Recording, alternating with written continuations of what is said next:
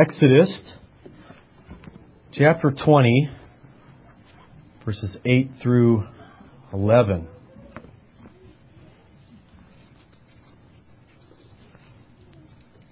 Exodus chapter 20, verses 8 through 11. Context is the Ten Commandments, and we'll pick it up with the fourth commandment. Um, if you were raised Catholic or Lutheran, you will think that this is the third commandment, uh, but this is the fourth commandment. Different traditions have different ways of numbering the Ten Commandments. You wouldn't think it'd be that difficult, but that's a topic for another time. Exodus 20, beginning at verse 8, the words of God. Remember the Sabbath day to keep it holy. Six days you shall labor and do all your work. But the seventh day is a Sabbath to the Lord your God. On it you shall not do any work. You, or your son, or your daughter, your male servant, or your female servant, or your livestock, or the sojourner that is within your gates. For in six days the Lord made heaven and earth, the sea, and all that is in them, and rested the seventh day. Therefore the Lord blessed the Sabbath day and made it holy. This is the word of the Lord. Thanks be to God. Father, we again thank you for this day, the Lord's Day, also known as the Christian Sabbath, a day that you have blessed, a day that you have made holy. Help us to see the significance of that. Help us to see what it means for us to remember this Sabbath day to keep it holy. Help us to see the blessings and the threats that are attached to this commandment. Help us to see the joy that should surround this commandment. For better is one day in your house than a thousand elsewhere. Where would we rather be on this day than in your house, in your very presence, beholding your face in your glory? Father, I pray that you will send your Spirit mightily to make up for any weakness within me. Transform our church so that it can conform to your commandments. And we ask this confidently in Christ's name. Amen. You may be seated.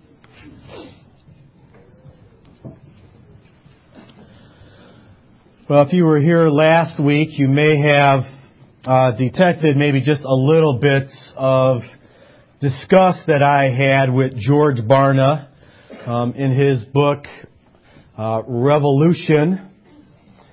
Um, he asserted, you'll recall, that membership and involvement in the local church is optional.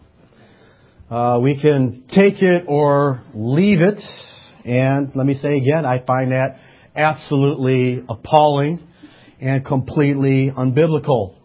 Why would Barna say such a thing? Well, because in his opinion, church is only a congregational formatted ministry one of many ways to develop and live a faith-centered life. We made it up. No, it was Jesus who said, I will build my church. Writes Barna, whether you become a revolutionary immersed in, minimally involved in, or completely disassociated from a local church is irrelevant to me and within boundaries to God. He went on to say, what matters is a godly life. So, if a local church facilitates that kind of life, then it is good. And if a person is able to live a godly life outside of a congregation-based faith, then that too is good. And I asserted last week that you cannot live an obedient life outside of the local church.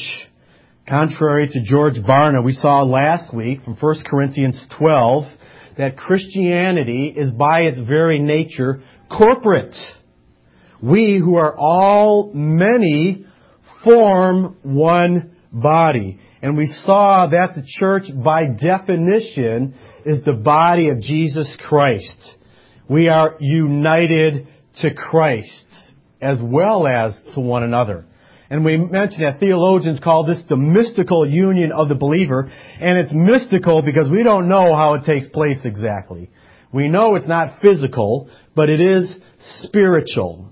And we also saw from 1 Corinthians 12:13 that this union takes place at conversion.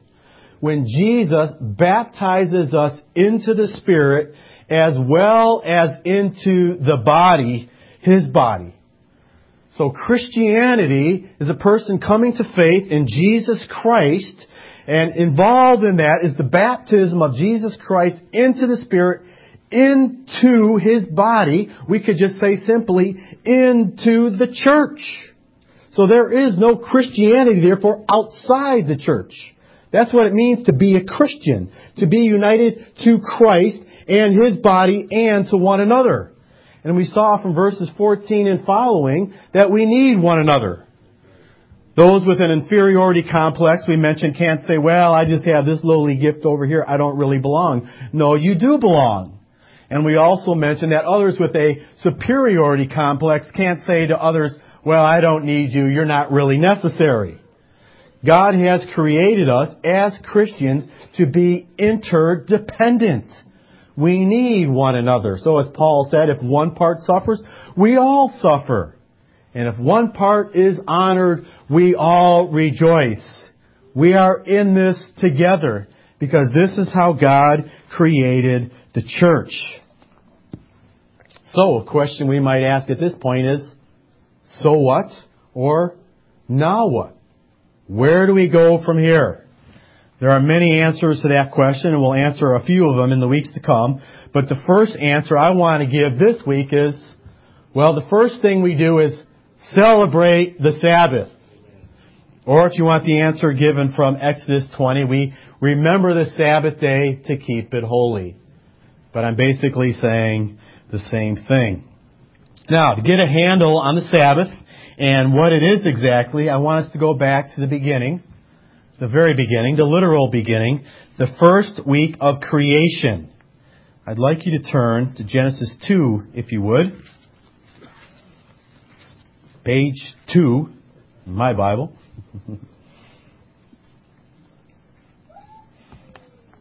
Genesis 2.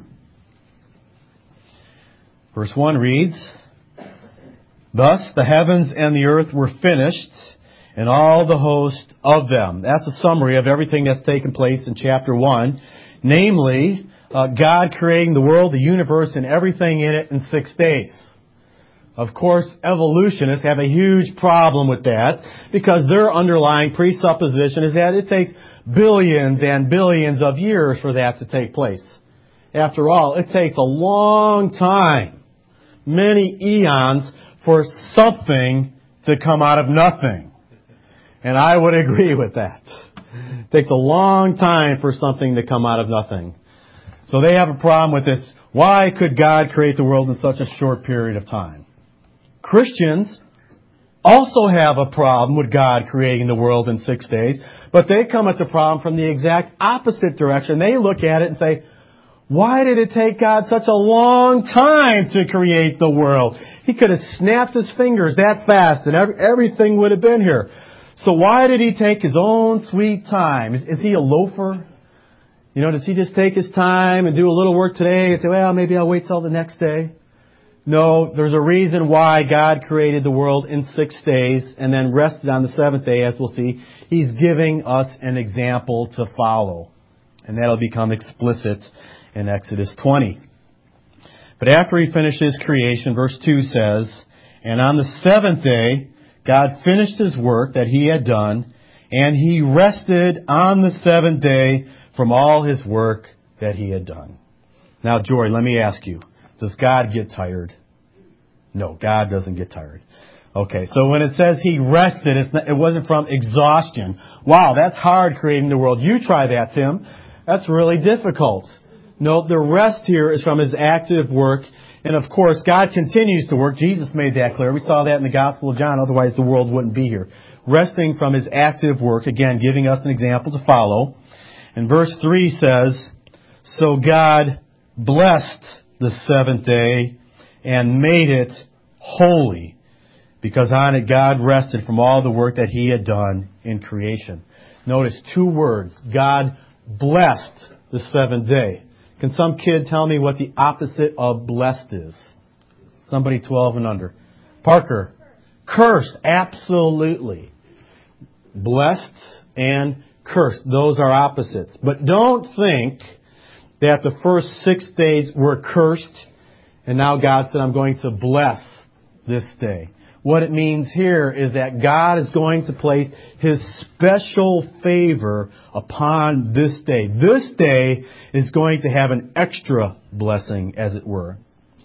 And God also says that He blessed the seventh day and made it holy. What do we often think is the opposite of holy? Christopher? Evil, that's right. Or unholy. But there's actually another opposite to holy that we don't often think of, and that is common. Sometimes we have things that are for common use and we have things that are for holy use. For example, in the tabernacle, God set aside holy utensils. Now, is that to be distinguished from wicked, unholy, evil utensils? No. That's to be distinguished from unholy, or rather I should say common utensils, everyday utensils. Uh, sometimes at Thanksgiving, I'm sure some of you do this. You'll have the family over, and you'll get out the holy, as it were, utensils, silverware that you don't use for the rest of the week, right? Or maybe you have special dishes that you use on special occasions that you don't use the rest of the week. You might refer to those as holy dishes or holy utensils. What God is saying here is that the seventh day is blessed and it is holy. In other words, it is set aside from the common, ordinary part of life, and it is set apart to God and His service. This is a special day. And we should mark that well. One day in seven, God says, is different from the other days. This is a day of rest. And let's remember that Sabbath means rest. So I think we should observe right up front that God built the world with a specific rhythm. 6-1, 6-1, 6-1.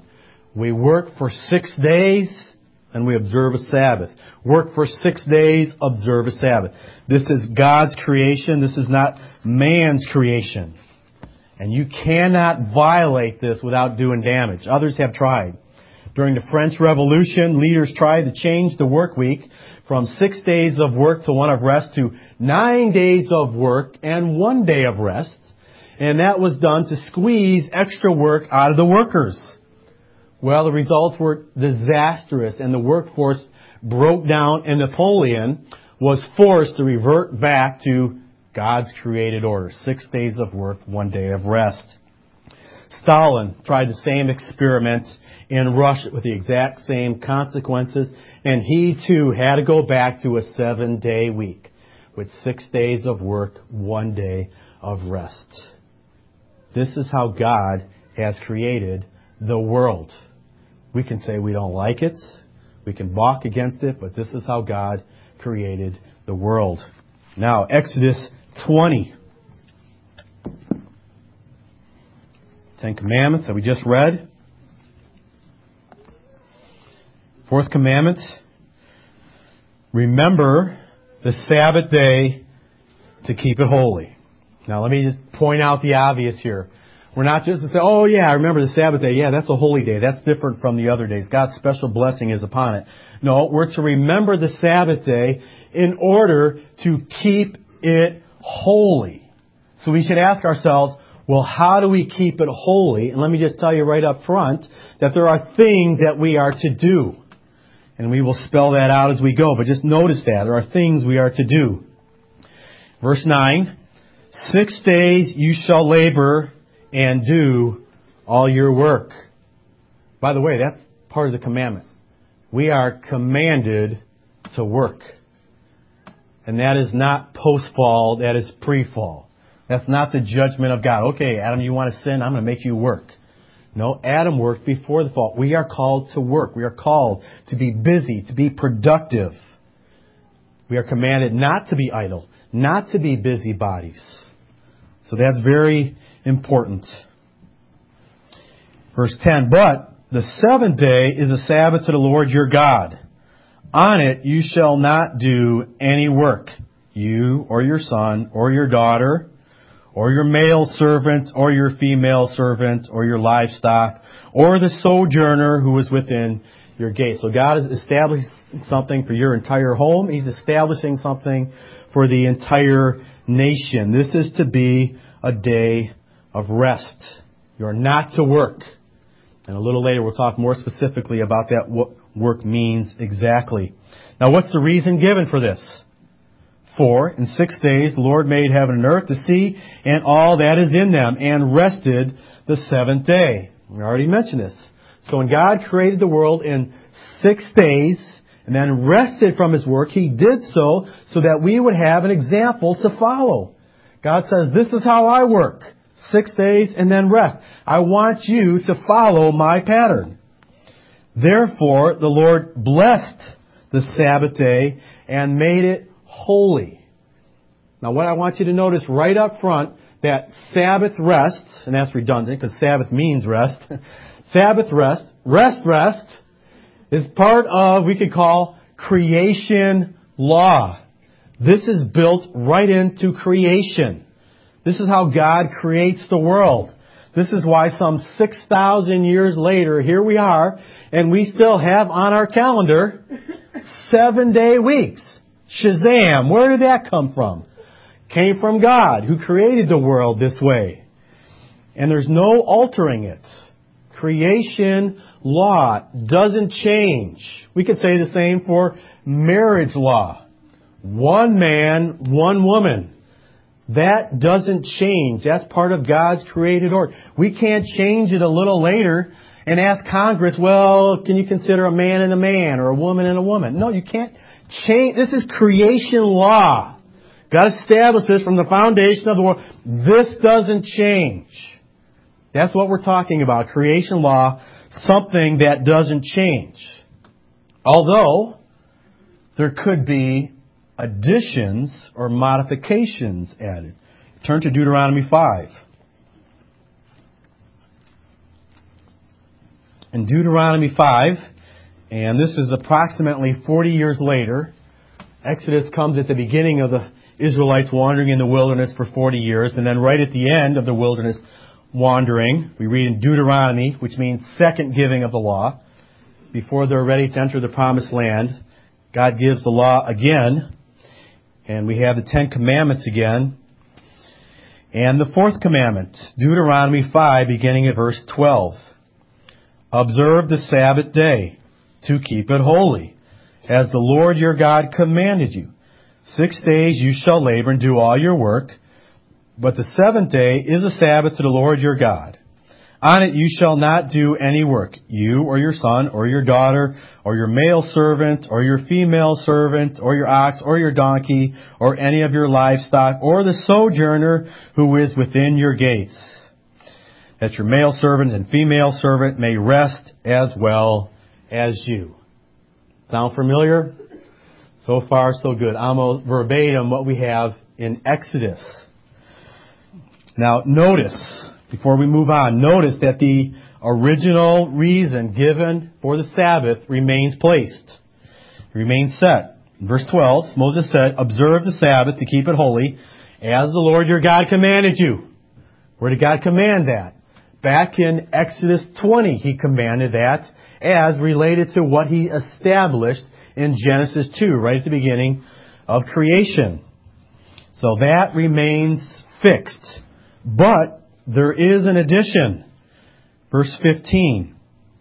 You shall remember that you were a slave in the land of Egypt, and the Lord your God brought you out from there with a mighty hand and an outstretched arm. Therefore the Lord your God commanded you to keep the Sabbath day. That's different. That's different from what we read in Exodus. Now notice very carefully, verse 15, you shall remember that you were slaves in the land of Egypt. This is a very simple, practical application that I think God had for the Israelites. He says, remember that you were slaves. When were they supposed to do that? On the Sabbath day. That day was set apart and they were to remind one another, you know what? There was a time when we were slaves.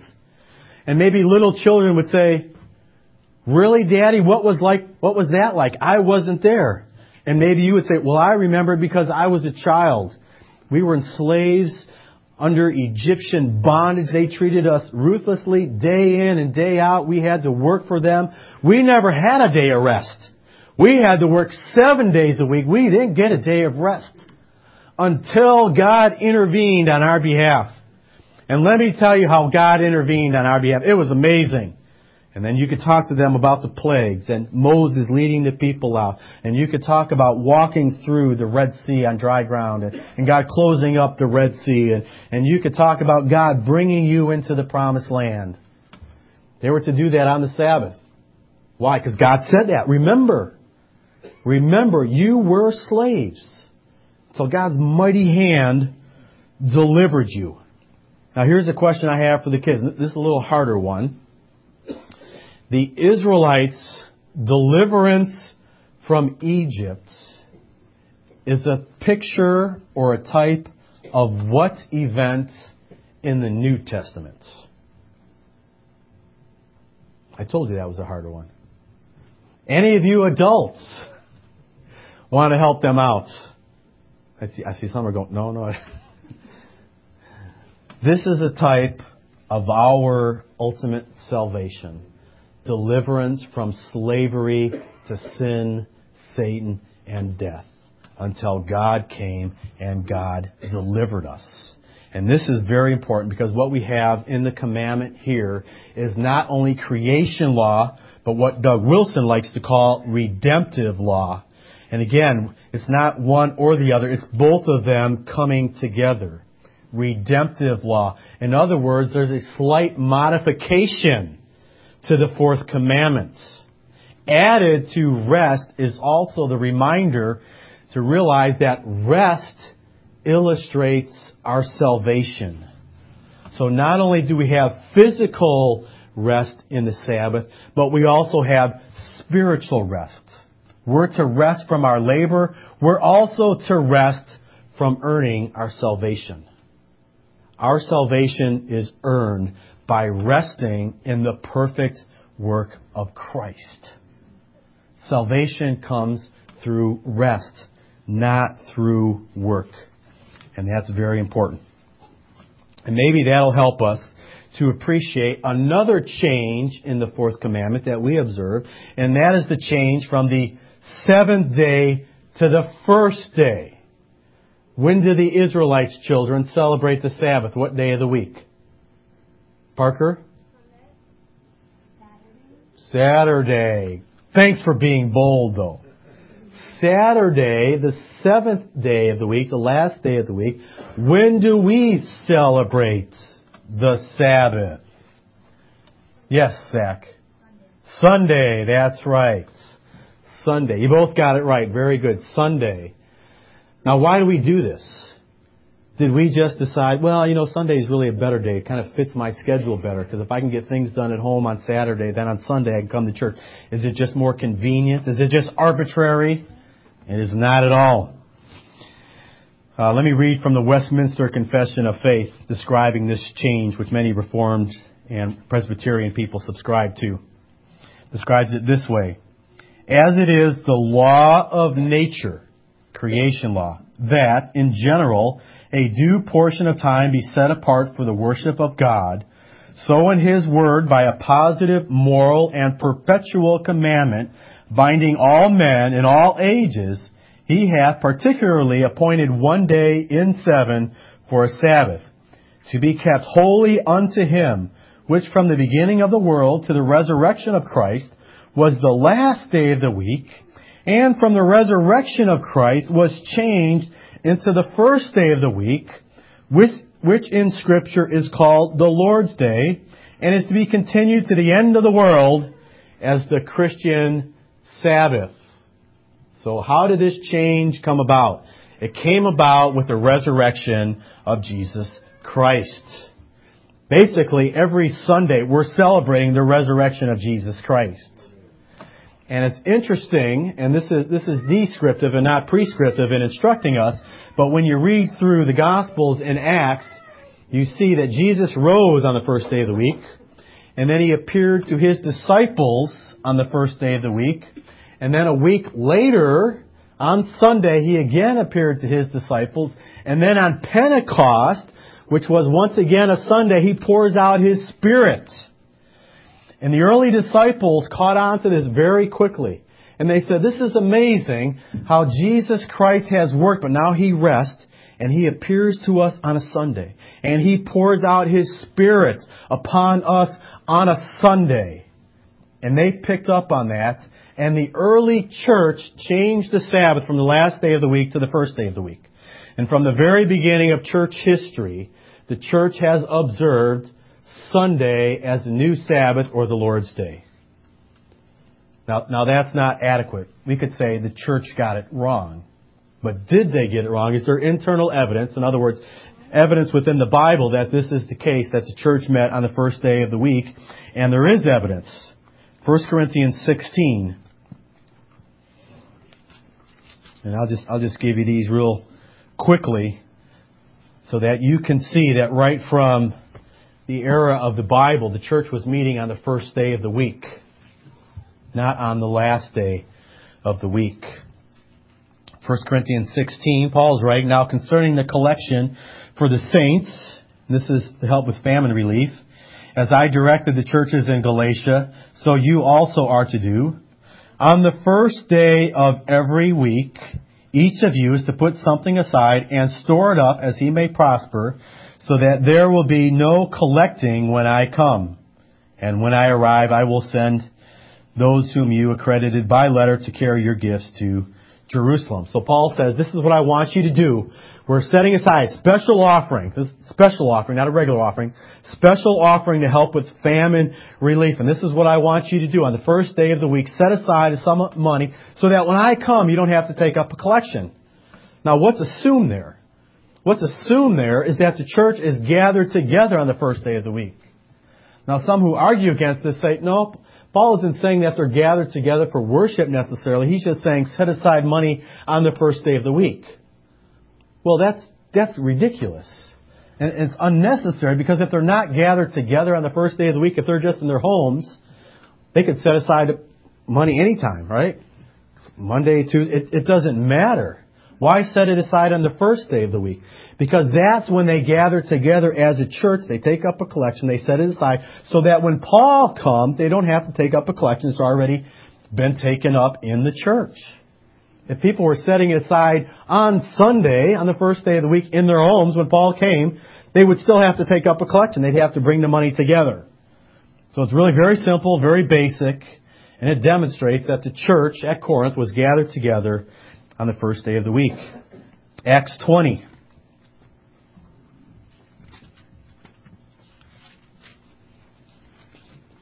Acts 20, verse 7 just states very simply, on the first day of the week, when we were gathered together to break bread, Paul talked with them, intending to depart on the next day, and he prolonged his speech until midnight. Uh, this is a church service that goes on and on and on. And if you think I go on and on and on, look at the Apostle Paul. He preached forever. And I, and I don't get too disheartened when people fall asleep on occasion because they fell asleep on the Apostle Paul. So if they fall asleep on him, I don't feel too bad. Now if it happens every single week, I'm going to get upset. So please, don't, no falling asleep. But again, no, very simply, they're gathered together on the first day of the week. That's important. Not on the last day of the week, not on Wednesday, not on Thursday, on the first day of the week. This is when they gather together. Why do they gather together? To break bread. We call that communion. Thank you. We call that communion. I think that's significant. We gather together, and notice, I think it's significant. Paul says to observe communion, not to preach, not to sing hymns, not to pray, although they did all those things, but I find it interesting that he says we gather together centrally to celebrate the death of Jesus Christ. And I think that's important. And I think that relates to what the Israelites were to do. They were to observe the Sabbath and to remember there was a time when we were slaves, but we slaughtered the Passover lamb. We sprinkled the dust, the, the blood on the doorpost and God delivered us. And now we experience the antitype or the reality of that. And we gather together on the Sabbath and we remember, you know what? There's a time when we were slaves. Given slaves to sin, Satan, perversion, you name it, we're embarrassed. But God gave the ultimate lamb. He was sacrificed and by His blood we are set free and we enjoy freedom. I think there's an exact parallel between the Old Testament Sabbath and the New Testament Sabbath. And again, we can see just within the Pentateuch itself, the first five books of the Bible, that God alters the commandments without abolishing the commandments. So here we are gathered together celebrating what's also known as the Lord's Day. And just one verse, and I can just read it for you. Revelation 1:10, John writes, I was in the Spirit on the Lord's day. And obviously when John wrote that, when he said, I was in the Spirit on the Lord's day, he would assume that his listeners knew which day that was the Lord's Day. Which, which day is that? Thursday? Friday? No, the Lord's Day. You know what that also tells us? Something very significant as well. That there is a special day still. There's the Lord's Day. Obviously, every day is to be done for God. Every day is to be worshiped. Every day is to be a day offered to God.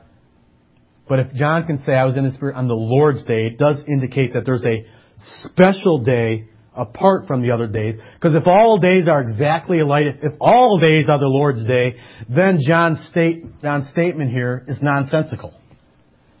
So obviously when he said, I was in the Spirit on the Lord's day, they knew which day that was, and that was the Sabbath day. Uh, and that's why D.A. Carson edited one book on this whole issue called From Sabbath to Lord's Day. It's another way to describe the transition from Sabbath to Lord's Day.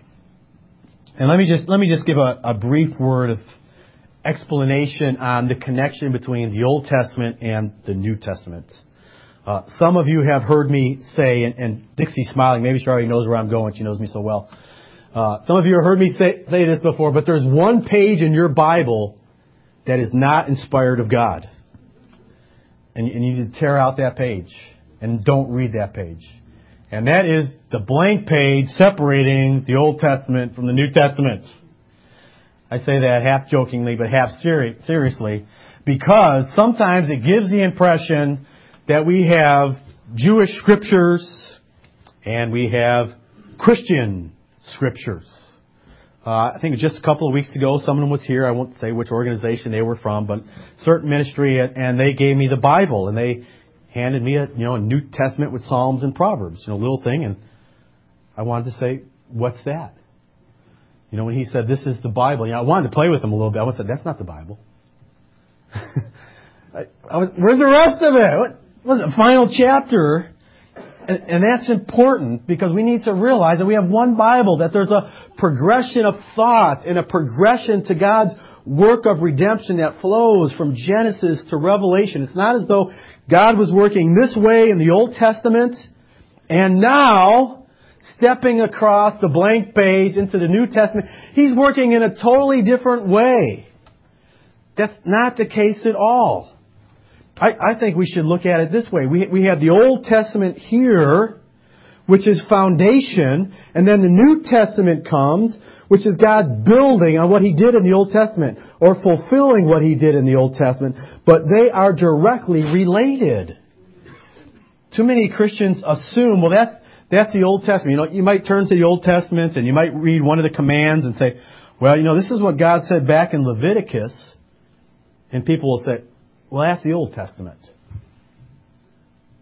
And, and my response, of course, is always, so? But, but the assumption is, well, that's the Old Testament. None of that applies. And I want to say, we need to be careful. Maybe it applies. Maybe it doesn't. I admit some things were altered. Jesus declared all foods clean. He changed the food laws. He said that pork usually that was forbidden back there, but you can enjoy it now. You don't have to feel guilty about having bacon for breakfast, pork chops. I shouldn't talk too much about food skiing near lunch. but, but that has changed.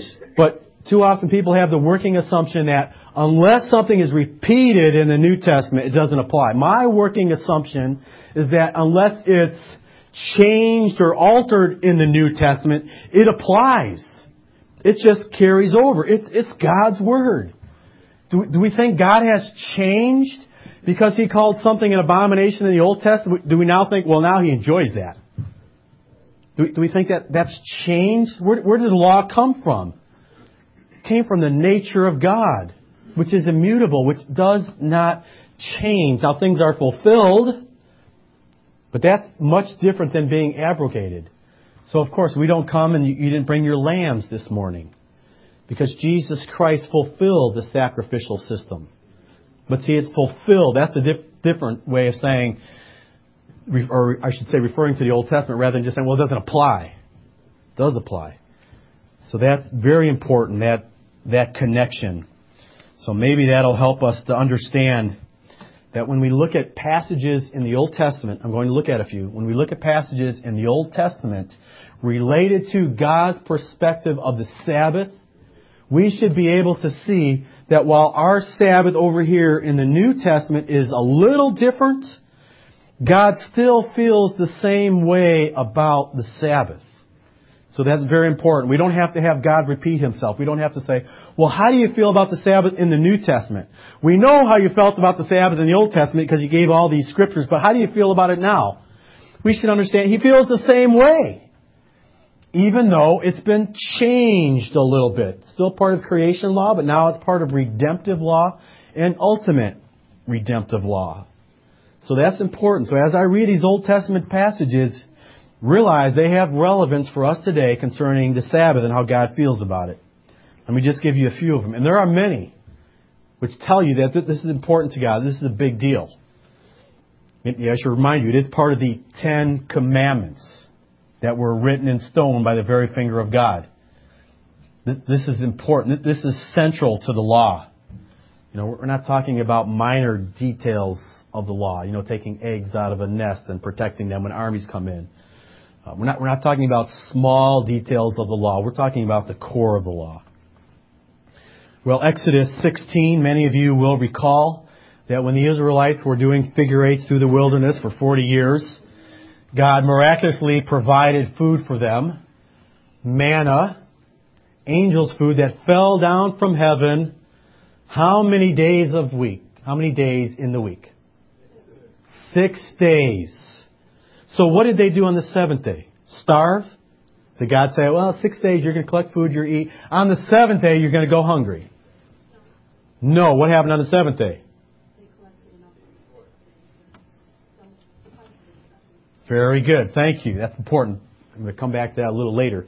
They collected enough on the sixth day for the seventh day so they didn't have to open their door or their tent flap, whatever it was, go out and collect all the food. They had enough on the sixth day so they could just wake up and say, wow, we don't have to collect food.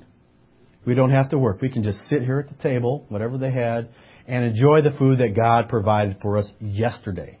Now think about that. That means God built it right into the culture of the Israelites before they ever got into the promised land. He helped them to observe the Sabbath. He helped them to work six days and rest on the seventh day. That was built into the very fabric of the culture over a period of 40 years. God also said that even the land, and we see this in Exodus 23, 10 and 11 if you want to read it later. Even the land was to rest and observe the Sabbath with six years of sowing followed by one year of rest as it lay fallow. That was important. The Sabbath was even applied to the land, but it was a little different. It applied in years. For 490 years, the Israelites disobeyed that command. They never let the land rest. Can somebody do the math for me? so how many years did the land go without resting that it should have rested? Big got calculator? 490 years. 70, thank you. must be a carpenter. Jill, thank you for giving credit. Jill figured that. For 70 years, they disobeyed that commandment. So what did God do? Anybody know? God brought the Babylonians in, took Israel captive into exile for what period of time? 70 years. Where did that come from? Disobedience to the land rest. God said basically, if you won't obey me and allow your land to rest, I'll remove you from the land so that your land will rest for the 70 years obeying the Sabbath that you should have had it obey. Now I read that and I just take a step back and I ooh, wow. God's serious about this Sabbath.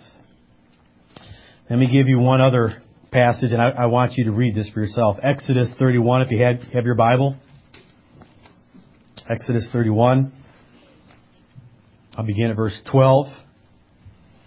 And the Lord said to Moses, You are to speak to the people of Israel and say, Above all. Did you get that? Above all God's way of saying, this is important. This is not a minor detail of the law. This is one of the more important details of the law. Above all, you shall keep my Sabbaths. For this is a sign between me and you and throughout your generations that you may know that I, the Lord, sanctify you. You shall keep the Sabbath because it is holy for you.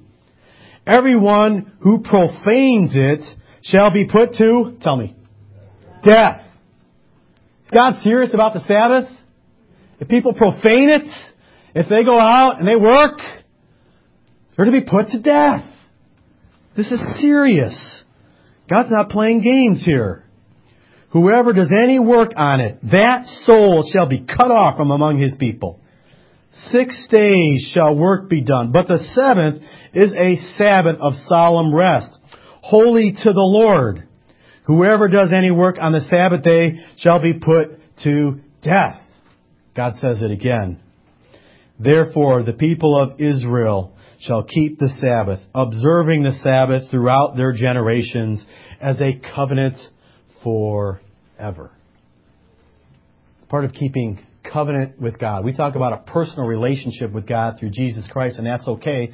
But to be more accurate, we should talk about a covenantal relationship with God. And that word covenant is important because it reminds us that there are promises and threats involved in a covenant. Like the first covenant of works made with Adam. He said, don't eat of the tree of the knowledge of good and evil. Do eat from whatever you want, just don't eat from that tree. The blessing attached was if he obeyed, he would live. The threat attached was if you eat of it, you will die. So there's promises and threats, and we, we see that. That's part of the, the covenant with God. Those are the threats. Let me, let me show you, there are also promises involved as well. I don't want you to think this is all negative. Isaiah. Isaiah 58, 13 and 14, just a couple of verses. Behold, my servant shall act wisely. He shall be high and lifted up and shall be exalted skip that wrong chapter. Getting ahead of myself. 58:13. If you turn back your foot from the Sabbath, from doing your pleasure on my holy day, and call the Sabbath a delight, and the holy day of the Lord honorable, if you honor it, not going your own ways or seeking your own pleasure or talking idly, then you shall take delight in the Lord, and I will make you ride on the heights of the earth. I will feed you with the heritage of Jacob your father, for the mouth of the Lord has spoken. So God says, if you honor this day, if you remember to keep it holy, I will set you on the heights. You will be a blessed people. So God says negatively, you disobey this commandment, cut off from the covenant, you deserve death. God says, if you honor this day, I will bless you. I will lift you up. I will exalt you. And we should hear that and we should say, okay, now, if that's the case, how does God want me to remember the Sabbath day to keep it holy? There are many things that could be said and you'll probably have many questions afterwards, but let me give you an answer to that question. There are at least three ways of remembering the Sabbath day to keep it holy. Number one, by gathering together for a holy convocation. And some of your translations might just say sacred assembly. Let me read from Leviticus 23. The Lord spoke to Moses saying, Speak to the people of Israel and say to them, These are the appointed feasts of the Lord that you shall proclaim as holy convocations, maybe sacred assemblies, depending on your translations. They are my appointed feast. And then the heading of my Bible says the Sabbath. Verse 3, Six days shall work be done, but on the seventh day it is a Sabbath of solemn rest, a holy convocation. You shall do no work. It is a Sabbath to the Lord in all your dwelling places. So let's begin with this. How do we keep the Sabbath day holy? We gather together to worship God as part of holy convocation. This day is set apart for God. To remember God to remember what He has done for us. The Israelites would remember their deliverance from Egypt. We would do something even greater. We would remember our deliverance from sin and our salvation. And we are to remember this. We are to remind our children of this. This is why we gather together. And we have to do it often. You say, how often? At least one day every seven. We have to set it aside to meet with God. Holy convocation. He is a great God. If we don't do this, we profane the Sabbath. Now, I hope none of you are saying this, this oh, that's what we have to do. I was afraid you were going to say that. I, I hope you're saying, this is what we get to do? This is great! Where, where else would you rather be on a Sunday? Martyn Lloyd-Jones wrote in his book, Preaching and Preachers, that a Christian should desire to be in God's presence and to receive God's blessing in His church as much as possible. He said, Surely it is quite unnatural to not want that. Surely it is unscriptural. Take the way in which the psalmist in Psalm 84 expressed his misery and sorrow because he could not go up with the others to the house of the Lord. How amiable are thy tabernacles, O Lord of hosts. My soul longeth, even fainteth for the courts of the Lord. My heart and my flesh cry out for the living God. Is that your attitude on Sunday?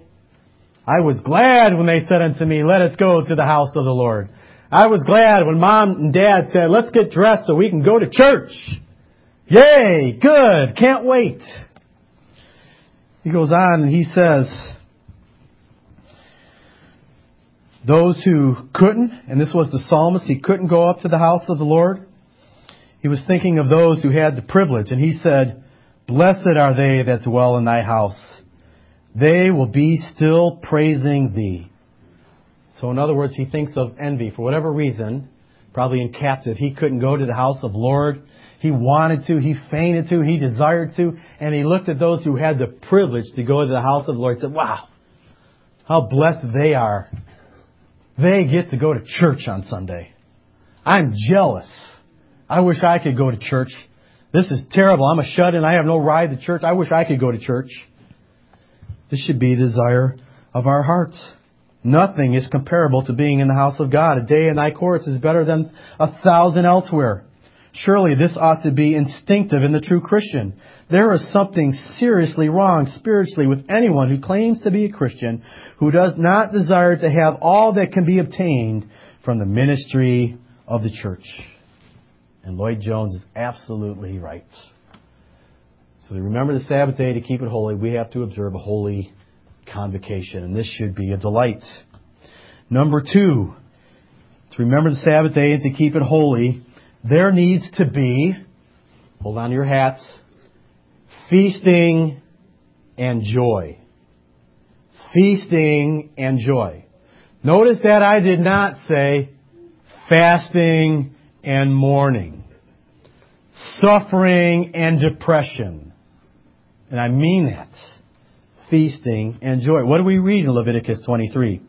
These are the appointed feasts.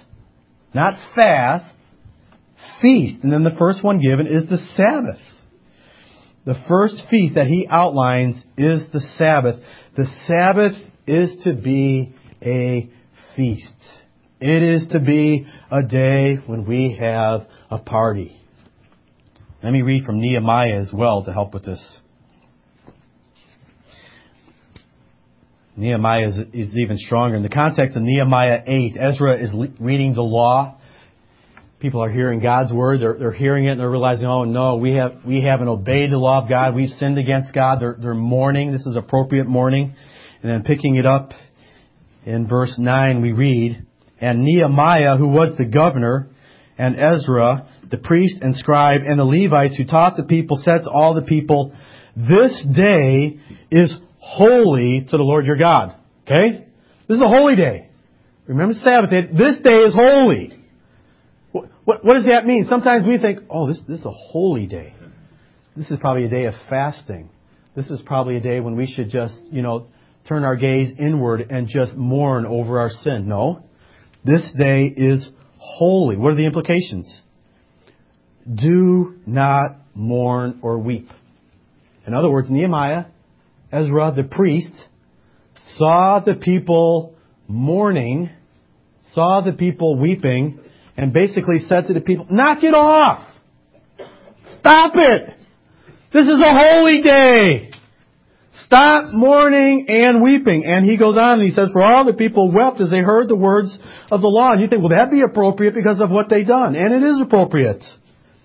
For a time, short period of time. Then he says, then he said to them, Go your way, eat the fat, and drink sweet wine, and send portions to anyone who has nothing ready for this day, for this day is holy to our Lord. This is a holy day, which means stop mourning, start rejoicing, eat and drink and be merry. I'm not making this up. It's right here in the passage. This is what Nehemiah is saying. And do not be grieved, for the joy of the Lord is your strength. So the Levites calmed all the people, saying, Be quiet, for this day is holy. Do not be grieved. And all the people went their way to eat and drink and to send portions and to make great rejoicing because they had understood the words that were declared to them. So, as practical application, do whatever you can to make great rejoicing. I'm not kidding. Isn't this what it says? Now you might ask this question, well, why, why feasting? Why eating? And, and why drinking? Notice it, it mentioned wine here. And, and I think for this reason, let, let's not be more spiritual than God. What's God doing here? God is helping His people very practically to enjoy this day. Let, let me ask this question. When, when you go to a wedding, and, and you have the funds and you are able, what do you have after the wedding ceremony? What do you have? You have wine. What else do you have? Beer, food. What else do you have? Cake, dancing. What else? Honeymoon. You're jumping ahead a little bit. you have a reception party. Why? Because this is worthy of celebration. You say, this is great. I can't wait till the day my daughter right here marries a godly man who has asked my permission first to court my daughter, then to marry her. But we're going to have a celebration and, and to add, to enhance that celebration, eating and drinking. God does the same thing here to help you rejoice. I want you to eat. I want you to drink. I want you to enjoy. Well, what about those people who don't have any? I want you to send it to them so that they can enjoy the celebration. God is condescending to where we live everyday life so that we can be intentional about making this day a day of joy. And, and I've said this in the past. If, if we have ice cream in the house, I'm sorry we don't have any in the house right now, but in the past when we've had ice cream in the house and, and my kids say, Dad, can we have some ice cream? If it's Sunday, I say, well, this is the Lord's Day. Of course you can have ice cream. And, and I really mean that. And, and, I say that to you parents to help your kids. Sunday should be the best day of the week. And, and God gives us helps to make it the best day of the week. Practical, down to earth helps. If, if your kids ask this afternoon, can we play a game together? You should say, well, of course we can. This is the Lord's day. We want to celebrate. We want to enjoy. Now, having said that, I, I jumped ahead a little bit uh, because the third way in which we observe this day is by resting and not working. And some of you may think that by playing games together, I've, I've crossed the boundaries. Uh, some Christians do believe that. Um, that is the Puritan view of the Sabbath. Uh, I remember R.C. Sproul mentioned this, and I, I didn't have a chance to go back to it. I forgot, but he had mentioned that some Christian leader, I can't remember his name, came to visit John Calvin on the Sabbath and was appalled that he was involved in lawn bowling. So apparently, John Calvin didn't have a problem playing games on the Sabbath. He thought that was very appropriate. And I know Christians, again, I know Christians are divided and those who have a more Puritan view, that, that's okay. But I, I really do think that the biblical view is that this is to be a day of celebrating. And, and actually, I, I would say to my Puritan brothers, be careful that you don't squelch this day when God means for it to be a day of feasting and rejoicing and, and enjoyment. So the, we're to rest on this day and not to work. And the question then arises, well, what does that mean? Obviously, work is not to be understood absolutely. And, and I said this to Lydia. I, th- I said, Lydia, think of all the work Mrs. Welsh has to do on a Sunday morning just to get kids to church. think of all the work and, and some of other, you know, Steele, they, they can relate. You know, imagine, you know, saying to Mrs. Steele, you know, I don't want you to work at all on Sunday. No work whatsoever. Dressing the kids. You wouldn't make it to church. You wouldn't be able to have the Holy Convocation. And, and I don't believe this was to be understood absolutely. Work here, Nehemiah, you can turn to this later, but Nehemiah 13, he rebukes the Israelites for engaging in work, which means commerce. They, they were bringing their, their wares to the market and seeking to sell them. And he says, no, the doors are closed on you. This is rest. He's talking about business as usual. That's what he, he means there. And some of you might say, well, sometimes I, I work on Sunday. There's a lot of people in this church who work on Sunday. We have firemen who work on Sunday. We have photographers who work on Sunday. Um, when they work on Sunday, are they profaning the Sabbath? Yes. Yes, they're, they're profaning the Sabbath, and God says it's okay. There, there are times when it's okay, and I, I know that's throwing some of you off. Uh, but Jesus gives several examples of this because the Pharisees went to extremes. And remember one time his, his disciples were plucking the grain, and the Pharisees said, ah, you're violating the Sabbath, you can't do that. And Jesus, don't you remember what David and his men did? They, they went into the temple and they profaned the temple, but they ate of the grain on, on the Sabbath, and it's okay. So in other words, it's okay under certain conditions to profane the Sabbath. Remember another time there was a man with a withered hand, and it was a Sabbath, and Jesus setting, setting the people up. Pharisee says, is it right to do good or evil on the Sabbath? and they didn't want to answer. And Jesus intentionally healed on the Sabbath. Intentionally. He could have waited until the next day. He could have waited until Sunday. He intentionally healed on the Sabbath. He said, no, this is a Sabbath to the Lord. On this day especially, it's appropriate to do works of mercy. On this day especially, it's important to work, if that might mean ministry to those in nursing homes, especially on a Sunday. That work is appropriate that work is honoring to God. And Jesus did this repeatedly because the Pharisees missed, missed the point altogether. So let, let me put you at ease. This, this work, it's, it's not, oh, you can't, you can't do anything. Because people ask, well, I, I like to rake leaves. Is that okay to do on Sunday? I say, yeah. If, if someone were to say, well, I don't like to rake leaves, is it okay to do on Sunday? And my answer would be no. Actually, I don't, I don't think it is. If you want to just know my answer, just for one practical example, uh, because I think we should be intentional about this day being a day of joy. And that's for yourself too. Don't, don't do something that you don't like to do and make yourself miserable and then come into the house and spread that misery. And be intentional with, with your kids. Sunday should be the day when the, the wives are going to like this, maybe not. Sunday should be the day when the dishes pile up in the sink. You know, every once in a while, oh, the dishes are in the sink. Yeah, it's Sunday. Leave them. They'll, they'll be there Monday. I'll leave them for you, honey. They'll be there. Or the kids, it's not the day to clean the house. It's not today. Ah, today is the day we're going to clean out the garage. Ah. Don't, don't do that. I think that's a profaning of the Sabbath. I, I really do. So this, the Sabbath is supposed to be a delight. God created the Sabbath for man. This is God's gift to us. Gather together, worship me so I can build you up, so that I can refresh you spiritually, go home, rest, so that I can refresh you physically. This is not a day to endure. This is a day for rejoicing and celebrating. Let's pray together. Father, thank you for this great gift of the Sabbath that you have given to your people. May we remember this day. Keep it holy. Father, thank you for this blessed day. Thank you for yet another gift from your good hand. Father, help us even today as we go throughout this day to make it a blessed day, to make changes in our families so that this can become a day of the week that we all look forward to. In Jesus' name, amen.